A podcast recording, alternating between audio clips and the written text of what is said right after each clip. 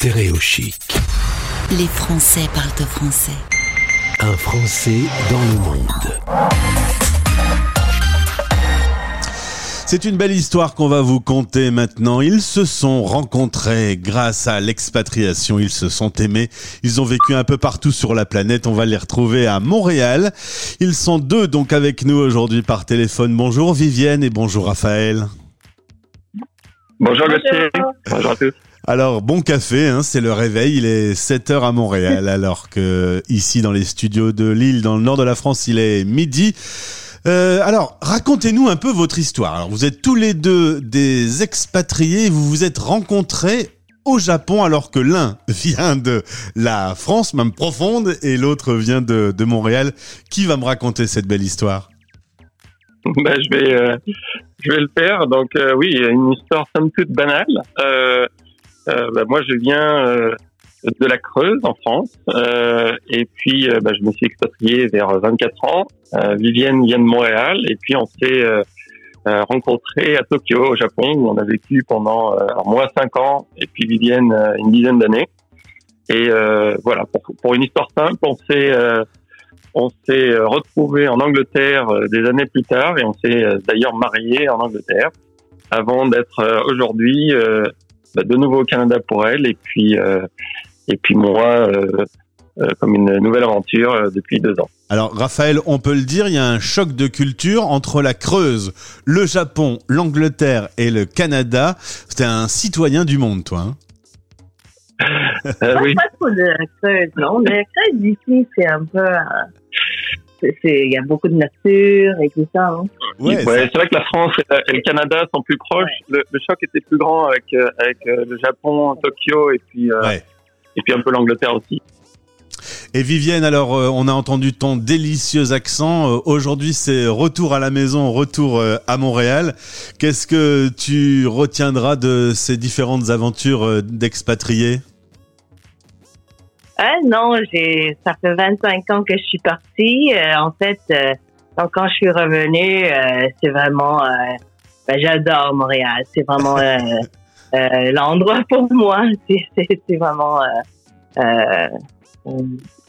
C'est vrai que c'est très sympa pour pour les enfants en particulier parce que Ah oui. comme comme on a fait le tour des grandes capitales où c'est très très euh, busy, il y a beaucoup de euh, d'activités, beaucoup de monde, euh, mais aussi beaucoup de stress finalement. Euh, bah voilà, on avait décidé de revenir sur sur le Canada. C'était aussi ce que Vivienne me vendait et puis l'image que j'en avais. Et puis euh, puis on a eu finalement la chance de faire ça en pleine période de Covid ah oui, juste avant. qui était, euh, qui était sans doute le meilleur choix puisque ici bah, on a en plus euh, de la place, euh, des espaces verts, de l'es- de l'espace même dans les euh, dans les maisons. Donc euh, c'était euh, c'était un bon choix. Quand je parle de choc de culture, c'est vrai que le Japon, dans tous les cas, quand on y arrive, on vit quelque chose de très différent. Mais là, alors euh, les Canadiens et les Français, il y a quand même pas mal euh, euh, et d'amitié et de, points communs. Mais euh, qu'est-ce que, comment on, on doit faire pour euh, être euh, bien dans son expatriation quand on vit dans des pays euh, si différents euh, au quotidien on, doit s'adapter très vite. Euh, c'est une très bonne question en fait. Bah, pour moi qui suis parti, bah, déjà j'étais parti volontairement. C'est la première chose. il faut vraiment vouloir partir et découvrir. Et puis il faut être faut être complètement ouvert. Faut pas venir avec son euh, son cartable avec toutes ces petites affaires. Il faut être dans le pays et découvrir euh, les us, les coutumes, les apprendre, les apprécier et euh, ça facilite les choses. Du coup après quand on change d'environnement c'est simplement une, redécouverte, quelque chose d'intéressant à chaque fois. Euh, du moment qu'on est ouvert, euh, finalement, c'est assez facile. Après, bon, il y a tous les, les aspects administratifs et qui sont euh, qui complexifient un petit peu les tâches. Et puis tout n'est jamais rose. Hein. Quand on va dans un autre pays, il y a forcément des, des difficultés. Il y a la vie qui euh, qui apporte son lot de difficultés de toute façon où qu'on soit. Euh, mais en étant euh, ouvert et en, en, en se connectant avec les, les gens euh, locaux, bah, finalement, c'est ça devient une expérience assez facile. Et Vivienne, Ouais, non, mais- vas-y, à t- je te, je te coupe, vas-y, euh, à toi de parler. Oui, non, à Tokyo, bon, c'est- you know, même si euh, euh, on, on est des étrangers. Euh, il y a la communauté des étrangers euh, de toutes les, nations là. Euh, on se regroupe dans une un endroit principal, c'est le Roppongi et tout le monde est là. Alors c'est un peu plus facile. Et moi, je suis canadienne japonaise, alors je, je parlais déjà la langue. Ouais. Et ça, c'est une, euh, ouais, c'est beaucoup plus facile de s'intégrer comme ça, mais ils sont quand même ouverts euh, aux étrangers. Alors. Quand vous passez à table, vous avez le choix parce que alors vous devez avoir une pléiade de plats euh, extrêmement Oui. différentes. C'est-à-dire que vous avez une, une roulette dans la dans la cuisine et vous dites aujourd'hui on va manger euh, anglais, japonais, canadien. Ah oui, c'est ça. hein. Oui, effectivement, c'est ça. Bah, D'ailleurs, euh, on, on en avait parlé un petit peu. On est en train de, de construire une application euh, pour aider les familles à, à faire la cuisine justement en cette période de Covid où c'est difficile. Et on va essayer de mixer ça dans l'application. Eh ben, ce sera une excellente occasion de se retrouver pour parler de de cette appli. C'est vrai qu'on avait évoqué ça, c'est pour ça que je parlais euh, nourriture. Et puis en plus, à chaque fois qu'on parle avec des des Français dans le monde, on, on atterrit toujours sur le sujet de la nourriture, qui est quand même un peu stratégique pour tout le monde.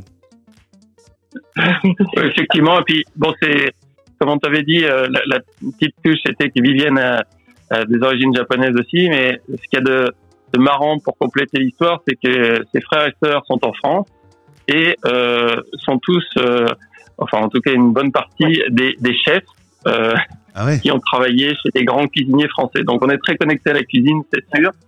Euh, la cuisine fusion japonaise, française et euh, internationale. Et c'est quand même génial. Vous devez avoir des amis partout sur la planète, du coup. Ah oui, ça c'est sûr.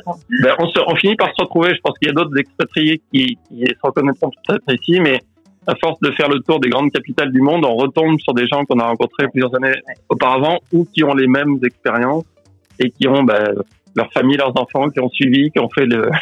Ouais, on, on est plus proche de l'école française en en fait, parce que nos enfants sont, sont là-dedans et euh, oui, il y a toute la communauté. En, en- je pense qu'en France c'était euh, euh, Saint-Germain-en-Laye, euh, à Londres c'était Fulham, et ils sont tous là.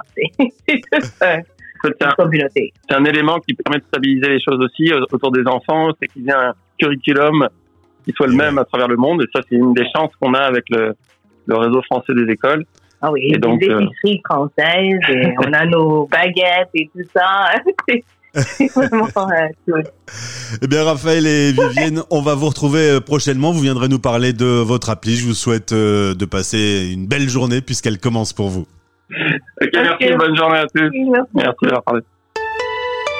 Stéréo chic. Les Français parlent français. En direct à midi, en rediff à minuit.